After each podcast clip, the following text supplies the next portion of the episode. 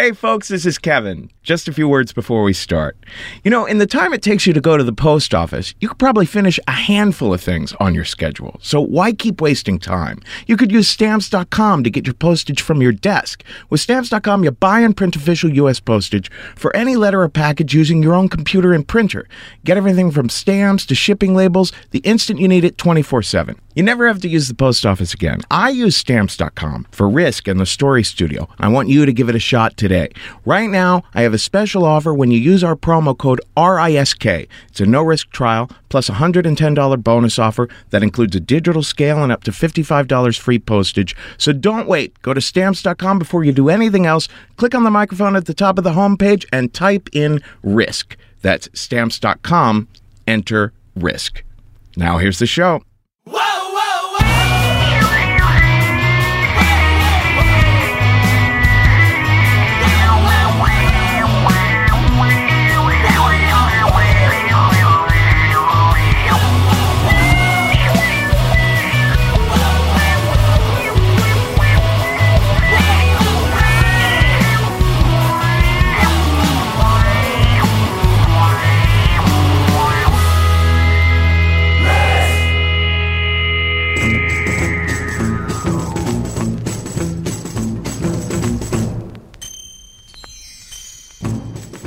Hello, kids. This is Risk, the show where people tell true stories they never thought they'd dare to share. I'm Kevin Allison, and this is Terry Snyder and the All-Stars behind me now. Calling today's episode, How Embarrassing. Four tales of humiliation, couple wherein something profound was learned, and a couple that are just shit shows. In just a bit, we're going to hear a story from yours truly, a story I told at the Risk Live show in New York City. But before that, we're going to hear something from someone I met in one of our workshops. If you want to work on your own storytelling, you can always find us at the story studio dot org. We did a workshop down in Norfolk, Virginia, and Donna Steele shared this story with us there. Let's get to it right now. We call it Mother's Little Helper.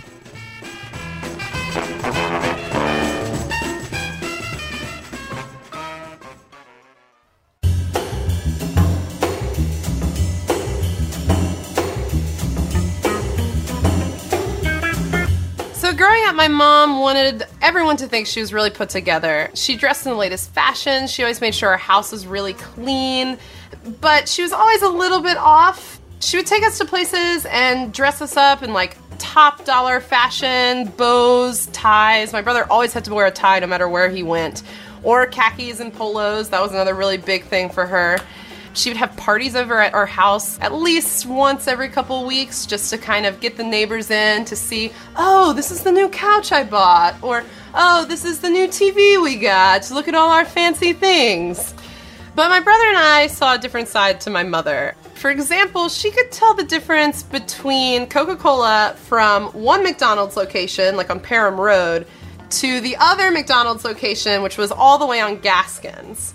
If it wasn't from McDonald's, she would know. If you got it from Wendy's or Burger King, she would flip out, flip out. And if you wouldn't go get her a Coke, like if she was in the middle of something, she would whine. Donna Ashley, please go get me a Coke. I need it. I really need a Coke. I haven't had one for dinner yet. Please go get me one. But make sure it's from McDonald's. Now, it was around Thanksgiving. Holiday spirit was high, and we decided to go shopping. On our way there, she pleaded for a Coke. So we stopped by McDonald's, got her a Coke. We went to the mall. We went to the Levi's store to get some jeans. We pick up a few pants. We walk back into the fitting room. Now, the fitting room had a line of about twenty people to get in and two employees that were hiding behind this big stack of jeans. The fitting rooms themselves were really close together, each of them about the size of a closet, and there was just three of them on each side. We finally get into the fitting room. I go on one side, she goes on the other, and I'm starting to pull my pants up around my knees to try on this pair, and I hear this psst, and I thought to myself, man, that just sounds like a gas leak or something. I wonder if everything's okay. But I don't really think anything of it. I continue to try on my pants, and then I hear this plop, plop, plip, plip, plippity, plop, plop, plop, plop, plippity, plippity. And I said, that sounds really weird. That sounds like solid hitting a liquid. But I don't think anything of it. I just continue to button my pants, zip them up. But this goes on for about thirty seconds, nonstop. This plippity plop, plippity plip, plop, plop, plop, plop. Finally, my curiosity gets the best of me. I open the door to my fitting room to go check it out. I hear my mom calling me. Donna Ashley, Donna Ashley, Donna Ashley, in a complete panic. So I go to push open the door. It abruptly stops after about five inches. I have to like kind of squeeze my face in, and I'm hit with this wall of stench. And then I see my mother crouching in the corner of the fitting room.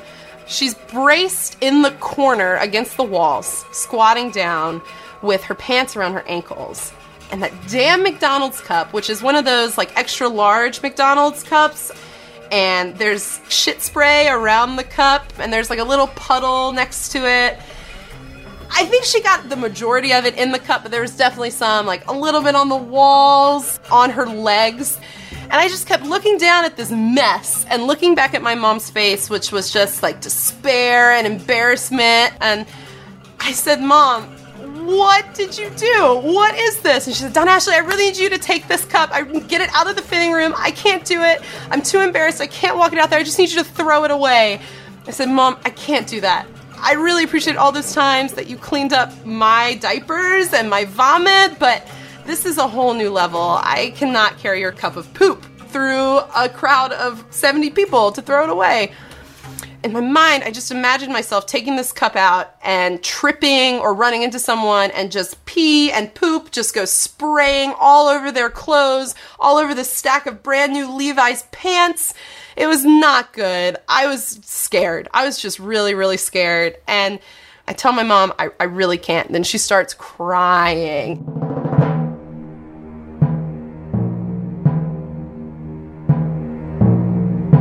So I grabbed the cup, and she put the lid on it for me, which was very nice of her, and I started walking out into the Levi's store.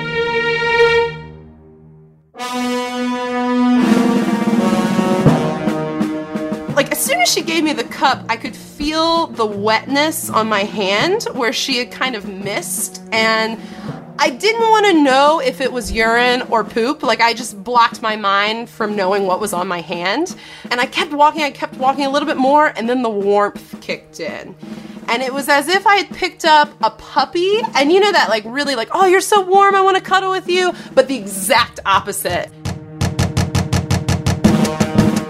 And then the smell kicked in, and I knew I was going to throw up at this point. But the only hope was that I saw the trash can right outside of the glass doors into the main part of the mall. I was like maybe two feet from it. So I just sucked it up, and I went and I started to open the door, and I heard this beep, beep, beep, beep. And I looked down, and my pants were unbuttoned, and my zipper was undone, and my jeans were too small for me. And there was a sensor on the side of my pants. I realized they weren't my pants. Three employees started walking over to me, and they were very sweet. They just asked, ma'am, are you okay? Like, do you need anything? Can we do anything for you? I didn't know what to do. I just said, I'm, I'm so sorry. I really need to just go throw this cup away into that trash can right there. You can watch me. I'm not going to steal these pants. They're too small for me. I have no use for them. Just let me throw this cup away. I'll come right back in. Ma'am, I, I'm sorry. Um, that's against our policy. We can take the cup from you and throw it away behind the counter if you'd like. I said, oh, no, no, no, Let, I can throw it away behind the counter. I don't want you to have to touch my garbage. Like, please, I'll just throw it away for you. No, no big deal. Ma'am, I, I'm sorry. That's also against our policy. Um, we actually have to throw everything behind the counter. You can't go back there. Then I see it. One of the only male employees starts to sniff around, look at the cup, and this look of just disgust filled his face. And then it trickled into the other two employees, who both started sniffing around, like not knowing what's going on. And before I just have to come clean and tell them what's happening and what's inside of this McDonald's cup, I see my mom coming from the fitting room. And as she's walking toward me, she's pushing through all the people, and just gasps are following her to the front of the store. People are shocked. People are horrified. She gets to me, she grabs the cup, she says, Donna, Ashley, go get your things, go put your pants on, we're leaving. She walks outside of the store, and as she's walking away, I look at the back of her bright white linen pants, and there is just a huge brown smear going from her butt to her ankles. And it looked like you had taken like a fudge sundae and just smeared it all over her butt, all down her legs, and then taken more fudge and thrown it on top, but then like threw some corn and like peas in it too.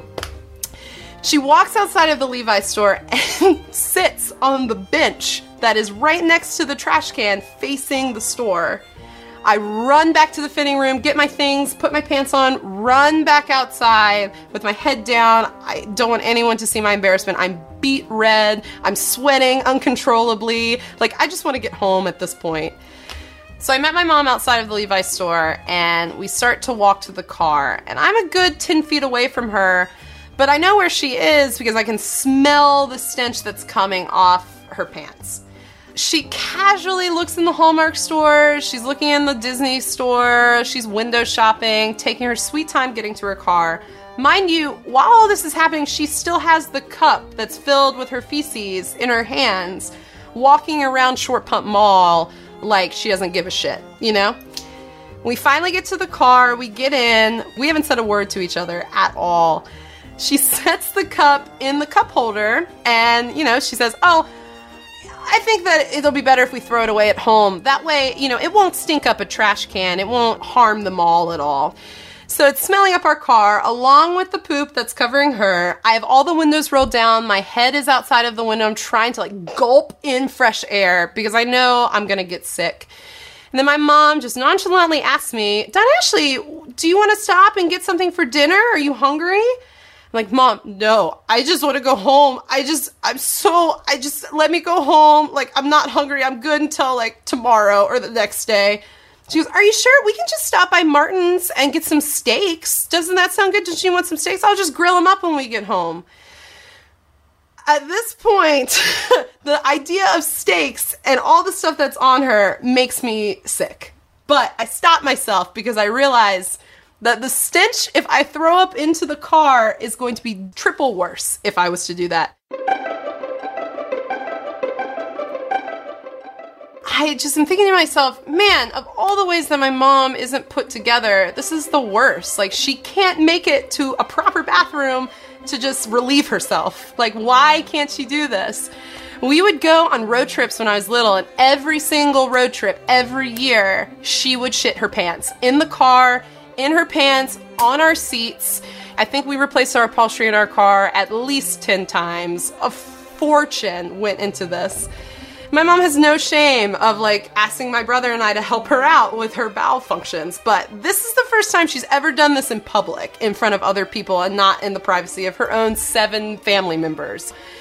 It amazes me how my mom continuously wants people to think that she's all put together and how she's able to do it even when she's a complete mess. I mean, it's almost as if everyone around her are the only people that are being upset by this and getting their panties in a bunch. She's perfectly fine with, you know, whether she's gotten to something that's super embarrassing or got a D U I. No matter what, she still has this image of like, yeah, I got my shit together, no big deal. And I think because of that, I definitely have like a newfound respect for her. I'd like to buy the world a home and furnish it with love. Grow apple trees and honey bees and snow-white turtle doves. I'd like to teach the world to sing, sing with me. Perfect harmony, perfect harmony. I'd like to buy the world. But make sure it's from McDonald's. After the state, my sketch comedy group had created our pilot for M T V. I went through a period where my fingernails were bit so low that they were bleeding, and it was because even though we had just shot a pilot for M T V, I was afraid I was about to be homeless. You see, The network had not let us know whether or not they were going to really pick us up for series for months and months and months. And now the rent was due and I had nothing. The thing was, I was about twenty-two, I was right out of college, and I just didn't feel like I was competent at anything. Except for sketch comedy. I mean, I was your man. If you needed a guy to pretend like he had just pooped his pants and slipped on a pile of fish. But otherwise, I felt like the only thing I was really good at was scanning the sidewalk for nickels. Now, I had a roommate then, and his name was Ray, and he had kind of an influence on me. We were two gay guys in our twenties who were very happy, just seeking sex left and right. And the difference between us, though, was that Ray was super confident, right? He was kind of the wheeler-dealer type. He looked like a Cub Scout in a Disney movie from the fifties, but he always had something up his sleeve. Well, now, when I was had no money for the rent this particular month, he was getting nervous, so he sat me down. It was Friday, the rent was due on Monday, and he said to me, "Kev, I'll tell you something. A lot of people don't realize this, but prostitution can be fun." I said, uh-huh. To tell you the truth, the whole time I'd been living with him, I wasn't sure where he was getting the rent. Well, any other roommate might have suggested to you, "Hey, Kev, you might ask your parents for a loan." But he already knew that my parents had already said to me, "Kevin, we can't possibly give you yet another month's rent." So he's laying down for me with all this excitement in his voice, this whole idea of prostitution. It was funny, there was a real twinkle in his eye. And I realized, wait a minute, it kind of helps that Ray loves to sleep with older men, right? And I really didn't. But then he laid it on me. He said, "You know, here's what I find is helpful. I like to follow what I call the seven laws of successful whoring." And I thought, holy shit, he does this so regularly. He's got a system. I felt like I was getting life coaching for the downwardly mobile. But I have to say that Ray's laws sounded adorable. The first one I remember was "Sweetie, phone home," which is so cute because it's a reference to the movie E T, but it's also a warning about how you might avoid getting raped. It's the whole idea that, hey, Kev, if you're going to hook up with a John, you should call me, your roommate, first to let me know the address you're going to. Great, that was great advice. The next one was money before honey. So that's like, you know, transactional advice. Um, it's probably also the name of a long-lost Donna Summer song. And then the last one that I can remember was hard to get's an easy bet. And that one sounds almost classy, you know? In fact, I think that's pretty much the controlling idea of everything Jane Austen wrote. Now, if you're a fan of the podcast, you might already know that, in fact, I love having sex with strangers in strange new situations. So there was that. But Ray also said, "Kev, listen, if it's safe sex, it might even end up being hot, like in Pretty Woman." And there was yet another thing. I was so tired from my N Y U days of this reputation that I had for being the ultra-polite, ultra-Roman Catholic boy from Ohio. I wanted to shatter that once and for all. I was really that kind of, look at me, I'm Sandra Dee kind of kid, right? And I thought, well, hey now, hustling, that's something a wild man would do, right? Hadn't Kerouac and all those guys done it? I couldn't really remember, but I decided they had. So that night, I find myself on the Upper East Side at this bar that Giuliani shortly thereafter got rid of. Called Rounds. It was a hustler bar. And when you walk in, the atmosphere was pure David Lynch, right down to the blue velvet. And I noticed right away there were two kinds of guys there. There were the guys my age, the guys in their early twenties, who all looked like they had taken the sex o'clock sexy train from Sextown. They were all like River Phoenix and Keanu Reeves, and the worst thing was they all had this cocky confidence walking around the room. They had these little gestures and stuff like that for each other, the secret codes, and I just immediately felt like, oh shit, I hadn't considered that there might be competition. Well, everyone else in the bar owned a bank and looked like bison. I all of a sudden thought, oh no, these old men are so picky and finicky. I don't, you know, I'm just, I'm out of my league here competing against these sexy boys. So I'm all worried about that. And then the next thing I know, someone grabs my hand and I whirl around and I say to myself, oh my God, it's Rush Limbaugh. Well, you're not going to believe it, but it turns out it wasn't. It was just another big fat man who happens to own forty percent of our economy.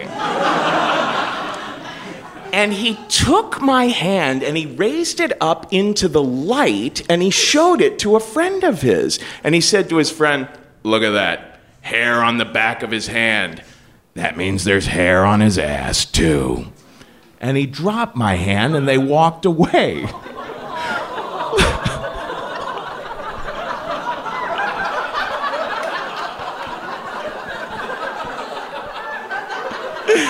Every now and then a memory becomes too hard to... I was so hurt. It was... It was like they were comparing cuts of meat at the butcher. I was like, fuck this shit. I am out of here. I am not cut out for this. And I started heading right for the door.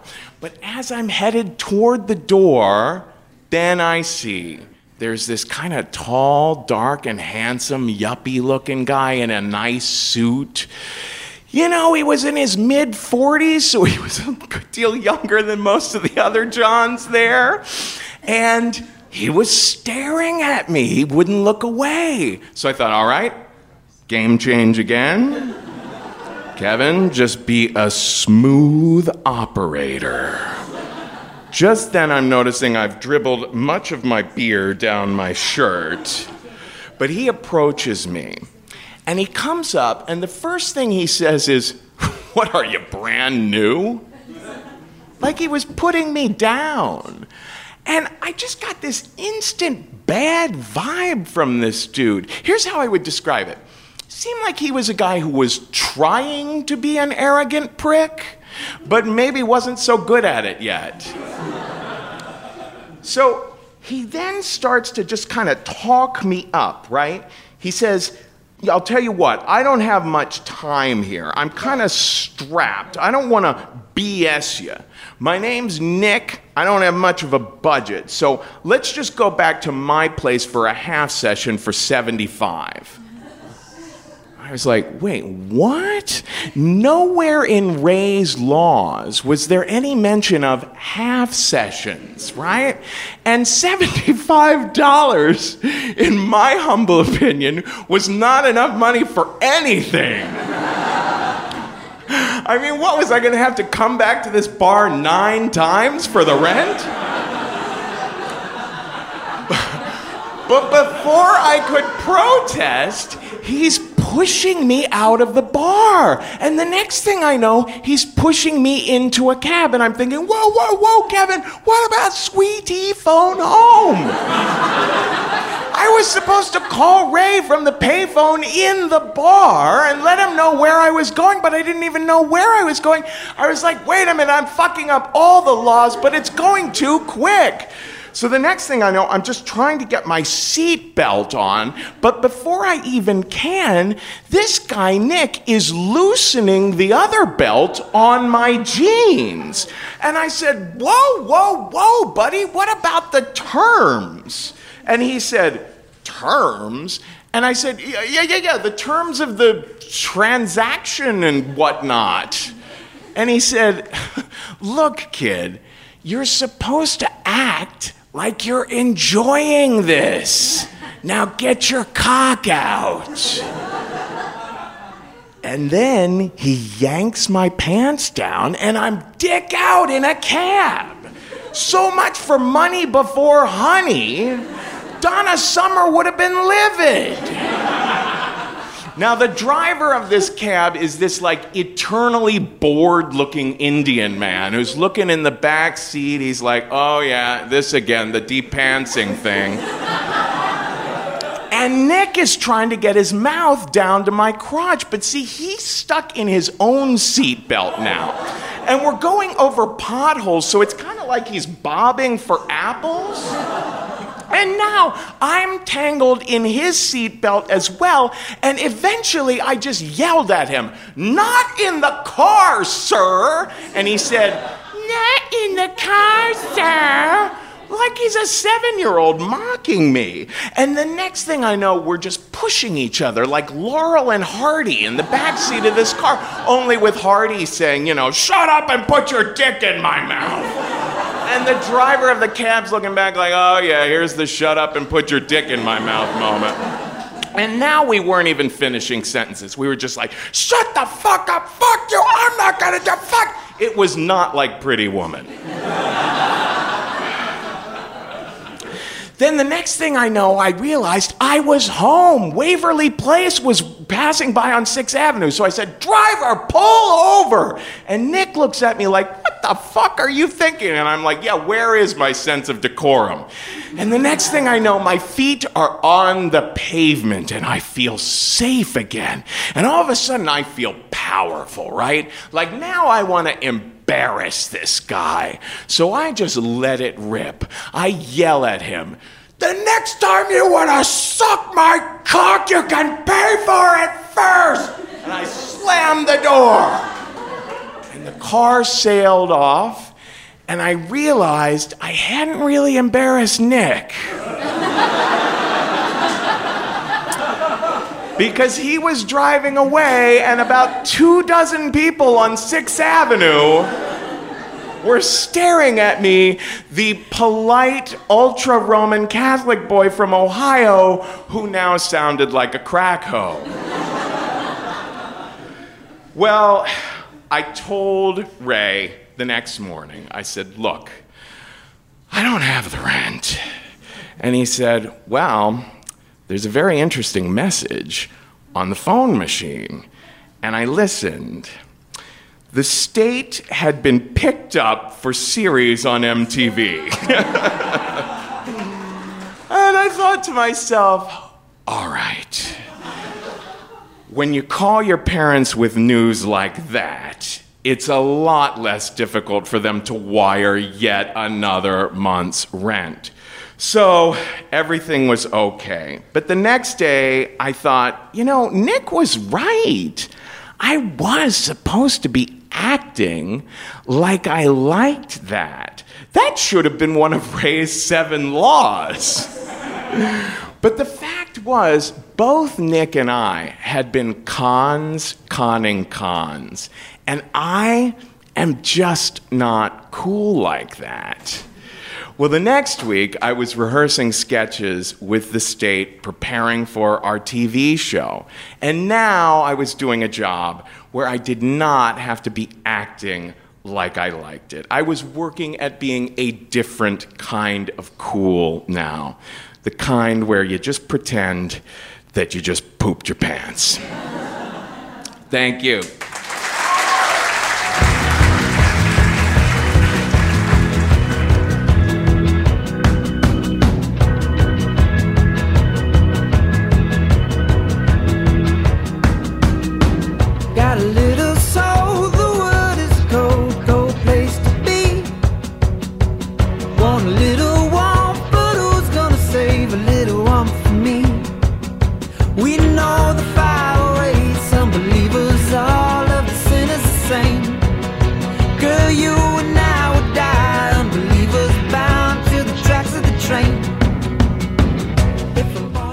This is Risk.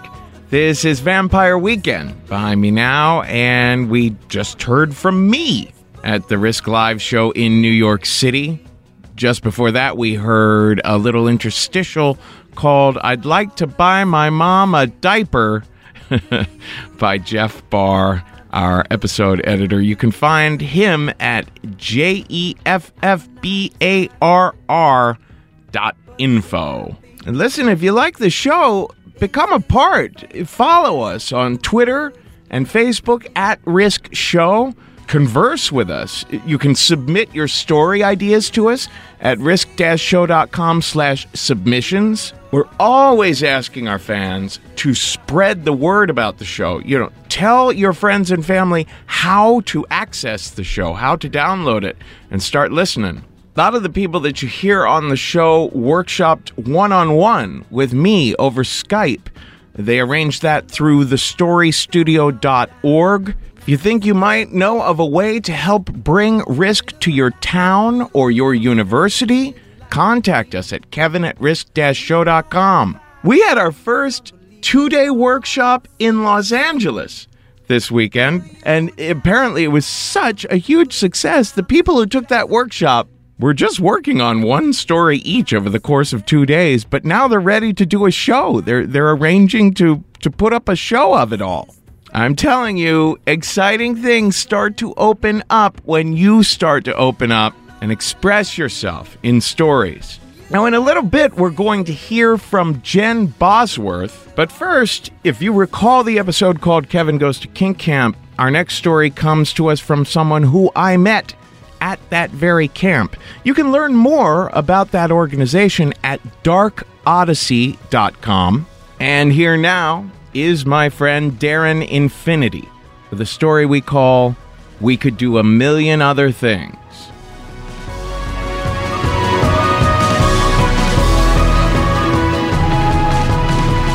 I'm not excited, but should I be?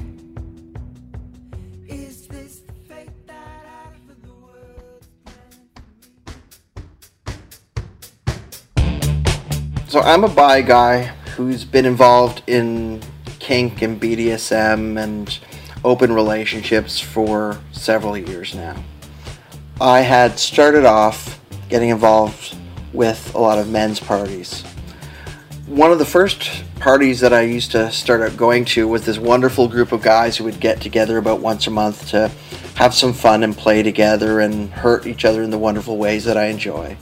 People would go out to these parties and have lots of kinky fun, tie each other up and hurt each other's bits, and lots of great times were had. I was getting ready for this upcoming party, and there was this lovely gentleman who was several years older than me and bearish, just the way I like them. He had this very daddy energy to him, and this wonderful presence that made me feel like I'd be safe in his arms. He had those laugh lines that told you that he'd walked a few miles, but done so with a smile on his face. He and I had been flirting back and forth a little bit and had had a little bit of a, a makeout session one time, but things hadn't gotten too hot and heavy yet. So we decided that we were going to set this date to play at the next party. We had been texting back and forth a little bit, and he was telling me all the wonderful things he was going to do to my body and how much he wanted that, and I was texting back furiously telling him how much I would really enjoy that, and we'd see how things went. We had decided that he was going to top me and I was going to bottom to him, and he was going to hurt me in all the best ways that I enjoy. So I went home that day before the party, and I got myself ready to go and kissed my girlfriend on the way out the door. She was very happy that I was going off to have fun. So I get to this party. The music is thumping, and it's in this uh, kind of industrial area of the city. I'm waiting for my date. Finally, he walks into the dungeon looking incredibly hot. And he's got leather pants on with his boots all shined up. He's got this leather vest on with a shirt underneath, and the top few buttons of the shirt are undone. And he's got these little tufts of graying silver hair sticking out of the top, and it's so incredibly sexy to me. We kiss and say hello and ask how each other's day has been going, and he seems to be very eager to have some fun. So he takes me over to this cross in the dungeon, at which point he tells me to undress, which I'm very happy to oblige him on. So I'm stripped down to just my boots, because he liked me in just my boots, and leans me up against this cross. He kind of gives me a big bear hug from behind, and I feel thrilled to be there with this wonderful guy that I've been lusting after for quite some time. I'm like, great, we're finally going to get to play.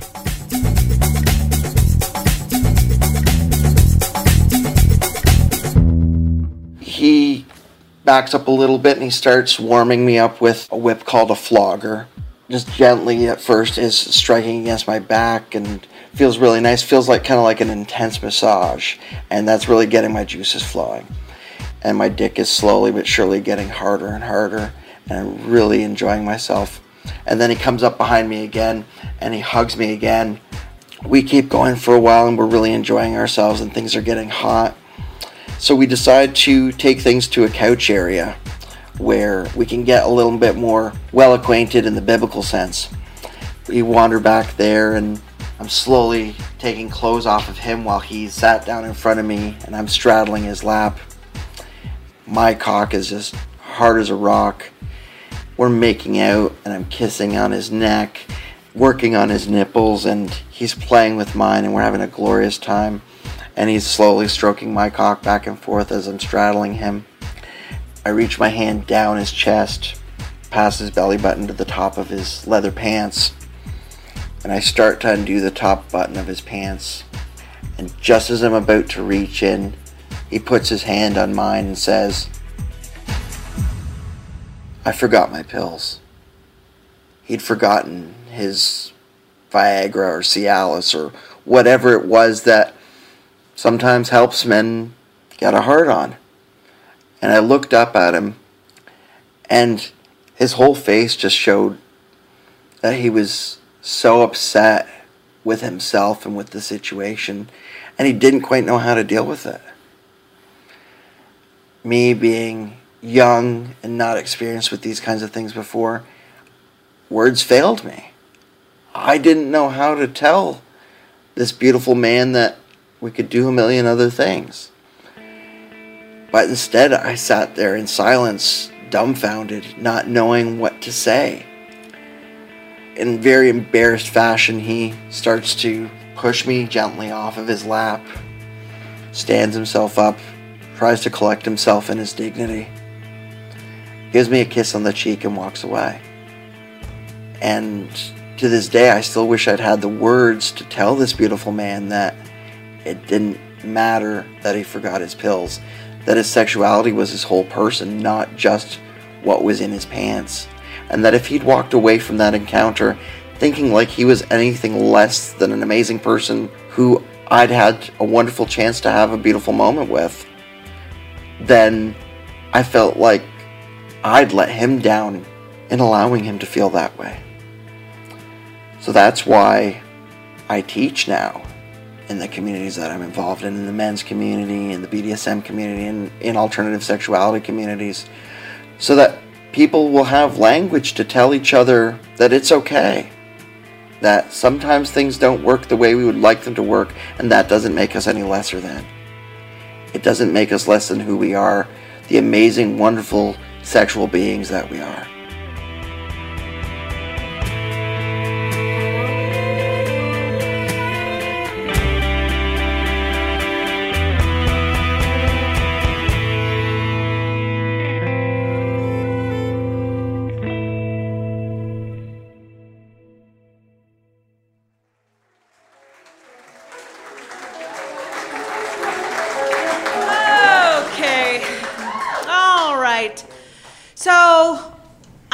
Colombian, and my mom was Colombian. She's dead. It's okay, um, but that's a different story. So I'm I'm half Colombian, and when I was sixteen, I, I really wanted to go to Colombia.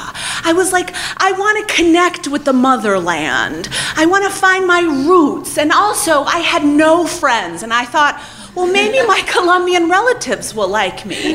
And so I went to my mom and I said, look, Mom, I want to go to Colombia this summer. And she said, there's no fucking way you're going to Colombia. It's dangerous and you'll get your legs blown off by a bomb. That's what she said. So I, I was dejected. But the next day she came back and I thought that she had reconsidered. She said, no, you're still not going to Colombia. But I've signed you up to give yellow fever vaccinations in Paraguay. What the fuck? I didn't even know that Paraguay was a country. I had no clue. So I said, real smart-like, I don't even know where Paraguay is. I'm not going to Paraguay. And my mom was like, it's Paraguay or fat camp. And I was like, oh, I'm on my way to Paraguay. Here we go. So. We had a little training, and by a little training, I mean we gave injections to oranges filled with water, and we were like told about uh, etiquette. I was like, okay, what does that mean? And they said, well, you cannot offend the host family ever. So, like, they may look different than you, they may not have as many things as you, do not offend them. Okay, fine. Then they're like, there's one more thing. I was like, okay. Like, you have to wear skirts all the time. No pants, no shorts, no jeans, skirts. Okay, fine, I got it.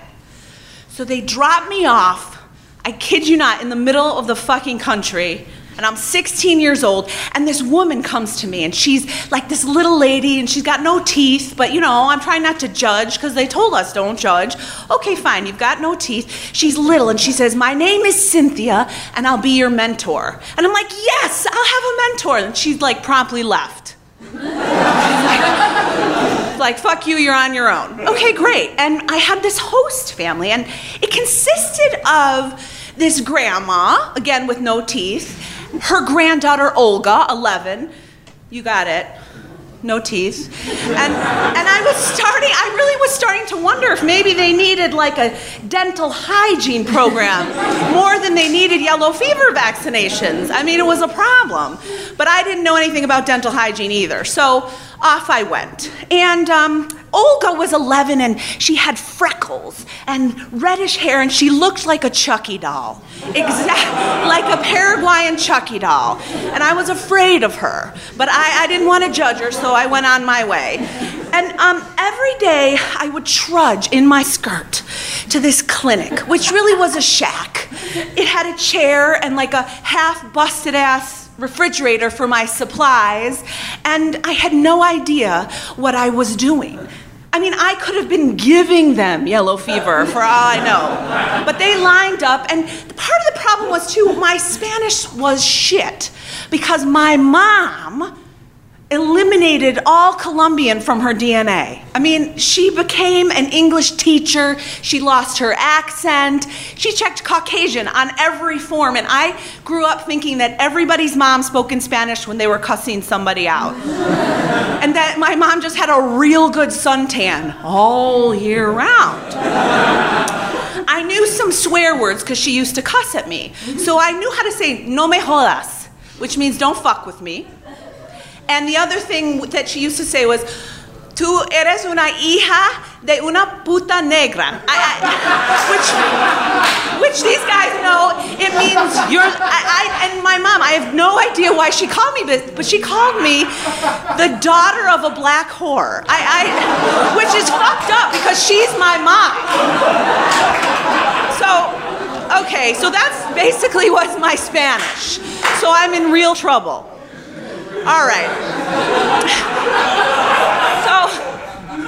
There I was in Paraguay with that vocabulary, and um, so after my shift was over, it was like twelve hours in the sun giving these, all right, I would trudge back home, and the problem was, it was like a thousand degrees, and I had to wear a skirt, and I there was no Spanx at the time, and so my thighs would rub together, and I would get these welts, and they would be all sweaty, and so I'd literally, I'd have to walk like this, and the Paraguayans would call me the cripple. And so I didn't make any friends there either. It wasn't going well. Um, so the one joy I had was every day after my shift, I would go to the bodega and I would buy this huge packet of stale-ass chocolate cookies and expired Marlboro cigarettes. I picked up smoking, and it was like my one joy with those cookies there. So every day I would go to the bodega and get those things. And one day after my shift, I waddled on home, and I went to my room, which really was just a mattress on the floor. Fine, no judgment. And um, I lifted up my mattress to get my money. All my money was gone. The Paraguayan money, the traveler's checks, all fucking gone. And I was like, motherfucker. How am I gonna get my motherfucking cigarettes? Because if you're a smoker, you know, it's like, oh no, no, no, no, no, no, no, no, no, I will have a cigarette. So I didn't know what to do, and then I thought about it, and I'm like, Olga smokes. She's only eleven, but she has a worse habit than I have at this point. And I bet she took my money. And I was ready to go throttle her ass, but then I remembered, do not offend the host family. I was like, oh God, because if I throttled her, then I might be homeless and have to sleep in the clinic, and I wouldn't have any cigarettes and cookies anyway. So I didn't know what to do, but then I remembered the mentor. She had mumbled some shit about if I had a problem to come see her, and I had a problem. So I found her, and she opened the door, and there she stood, the little lady. And I said, hello, uh, in broken Spanish, uh, mentor, uh, I have no money. I need money. I need money to live. Can you help me? And I'm crying. And she says, I will help you. And I'm like, yes, I will help you. And she looks me up and down. And she says, come with me. And I'm like, I am saved. She's going to make Olga give me my money back. I'm going to get my cigarettes. And then I realized it was good that I was going to get my money back because there was no way to get out of this crap hole town without any money. So this was going to be good. So we start walking. And we're walking in the opposite direction of Olga's house, my host family's house. And I'm like, well, I don't know what this is, but okay. So we're walking. We're walking. It's real hot. And we get to the edge of the village, a place I had never been before. And there was like this military compound.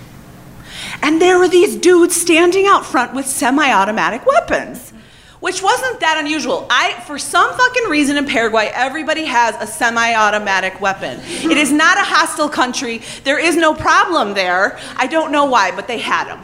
So these guys were standing in front of the, the compound, and the gate was shut, and the mentor said something in Spanish I couldn't quite grasp. And they looked at me, these guys, and they smiled, and they had teeth, which I found kind of comforting. And they smiled, and they opened the gate, and they looked me up and down.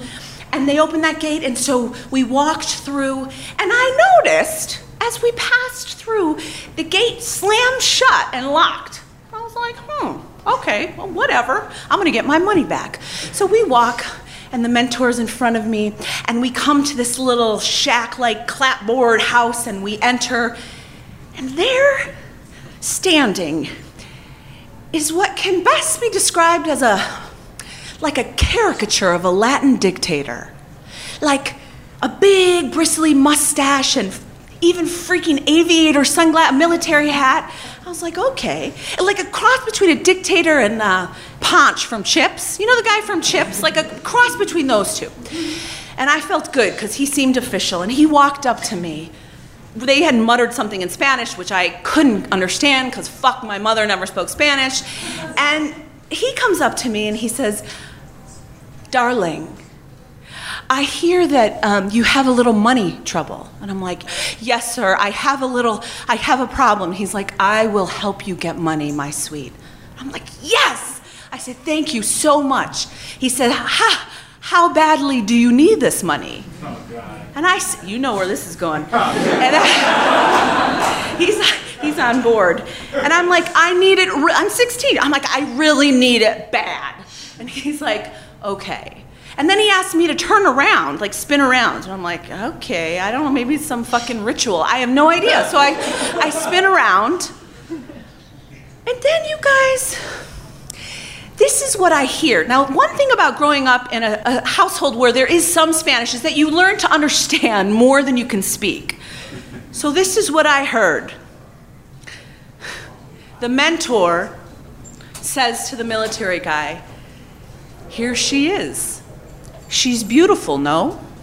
And the military guy says, "Yes, she's a little plump." Fuck you. She's a little, she's a little plump, but she's very beautiful. And the mentor says, "The men, they will like her, no?" And the military guy says, "Yes, yes, they will. They like plump women." And then she says, "Well, I'll need my finder's fee, though." Now, yeah, yeah, you got it, sir. I realized, I faded out a little bit, but then I realized what this gentleman just said. This mentor wasn't a mentor. She was a pimp. She was a pimp. And it hit me after I came to. You know when you kind of fade out when shit goes awry? It, I came to, and I realized I'm being sold as a prostitute to the Paraguayan military. Now, I was like, how did this happen to me? And I was like, my fucking mom. That's how this fucking happened to me. Because her dumb ass didn't want me to go to Colombia. Now I'm stuck here in Paraguay where I'm going to be a hoe for the whole military. And then I, I panicked. I really did. And I was like longing to be at fat camp, counting calories and like doing obstacle, you know, courses and shit. And I freaked out. I'm like, what am I gonna do? I'm gonna die here. No one knows I'm here. I'm gonna die. I'm only sixteen. This isn't fair. Why is this happening to me? I start to cry. But, you know, sometimes the mind does some cool ass shit. So in that moment, I had a memory, like boom, a memory came. And it was from grade school. And there was this girl in grade school, and her name was Allison Mauck. It's her real name, I'm sorry, I have to use it. Her name was Allison Malkin. She was one of those real weird kids. But she did this thing before gym class. She hated gym class. And she did this thing before gym class to get out of gym class. And it worked. And so you guys, I willed myself to pee my pants. Allison Mauck would fucking pee herself right before gym class, and she wouldn't have to play that fucking dodgeball. So I was like, okay, okay, God. And at first, you know, you can't really just pee on cue unless you're wasted. I've had many of those, but this was not that. This was like, please, God, God of pee, God of urine, Jehovah, I don't care. Dear Dios, let me pee. I need to pee. And for, for a second, it didn't come. And then all of a sudden, all of a sudden, I peed. I peed a river of pee right in front of the mentor and the military guy, and the pee ran down my welted thighs, and it ran down into my shoes and on the dirt floor and on their fucking shoes, and I'm crying and peeing and peeing and crying. And just like Allison Mauck, it fucking worked. It worked. That fucking mentor, her face like, she, you know, she had no teeth, so it was like. And the military guy was just, he was like, you know, with teeth, but. And then the mentor, she steps in and she goes, oh my God, oh my God, sir, sir, Captain, I'm so sorry. I had no idea she was retarded. And he didn't say anything, he was just, and I, I had never been so happy to be called retarded in my life. And then she yanked me out of there. And I looked back and the dude is just still standing there. There's like piss on his shoes and he just looks horrified. And she grabs me and we go racing out past the dudes with the automatic weapons and I'm dripping and crying and running. And we go through the gate. They open the gate. Those dudes are like, what the fuck? But they just let us go. They let us go and we walk back and the mentor's in front of me and she's muttering swear words, which I can understand. And she's muttering them. And we finally, finally get to my fucking host house and I take off. I'm like, fuck this fucking country. Fuck you, Mom. And she grabs me. And I'm like, oh my God. And I thought she was gonna hit me in the face, but she didn't. She, she reached into her pants. She could wear fucking pants. You could wear pants in this country. Just, I just couldn't. She reached into her pants and she pulled out some crumpled bills and she shoved them in my hand. And I ran. I took that money and I ran. I didn't even thank her. I didn't look at her. I just ran to the house and I got to my bedroom and there was Olga on my mattress reading my magazines, wearing my Chicago Bulls hat. I didn't care. I ran to her and I said, Olga, Olga, I love you. I love you. What's mine is yours. And she looked at me like, well, like I was retarded. Here's the thing, you guys. Any place where you gotta piss yourself to get out of trouble is not a place to find your roots. It's a place to fucking run from. And I, shortly after that, I got home and I made some other dorky friends and I, I made roots in, there with those people. But every now and then, I kid you not, every now and then when I'm in a tricky situation where shit's about to go wrong, I have this little thing I say to myself and I feel a lot better and maybe you could use it when you feel bad. And it goes, when you're afraid, when you're in doubt, do not be troubled. Just let it out. Thank you very much.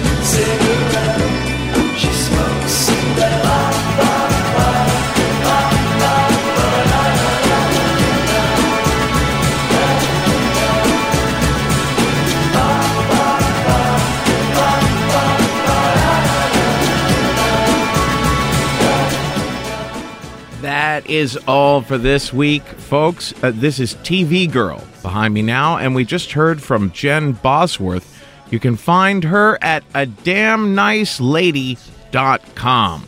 Risk is live in Los Angeles on October fifth. That's a special show outside of our normal scheduling that we're doing for the L A Storytelling Festival. The great Jamie Kilstein will be there. Beowulf Jones is hosting. Everything you need to know about where Risk is appearing live next is at risk dash show dot com slash tour. Don't forget that Risk is listener-supported. We very much need the help of our fans to keep this thing going. So go to maximum fun dot org slash donate and earmark a contribution there for Risk. And as always, you can learn more about our in-person workshops, our one-on-one coaching, our Skype lessons, our online lecture series, our corporate consulting, and our specialized storytelling workshops for business, for dating, for personal growth at the story studio dot org. Folks, today's the day. Take a risk.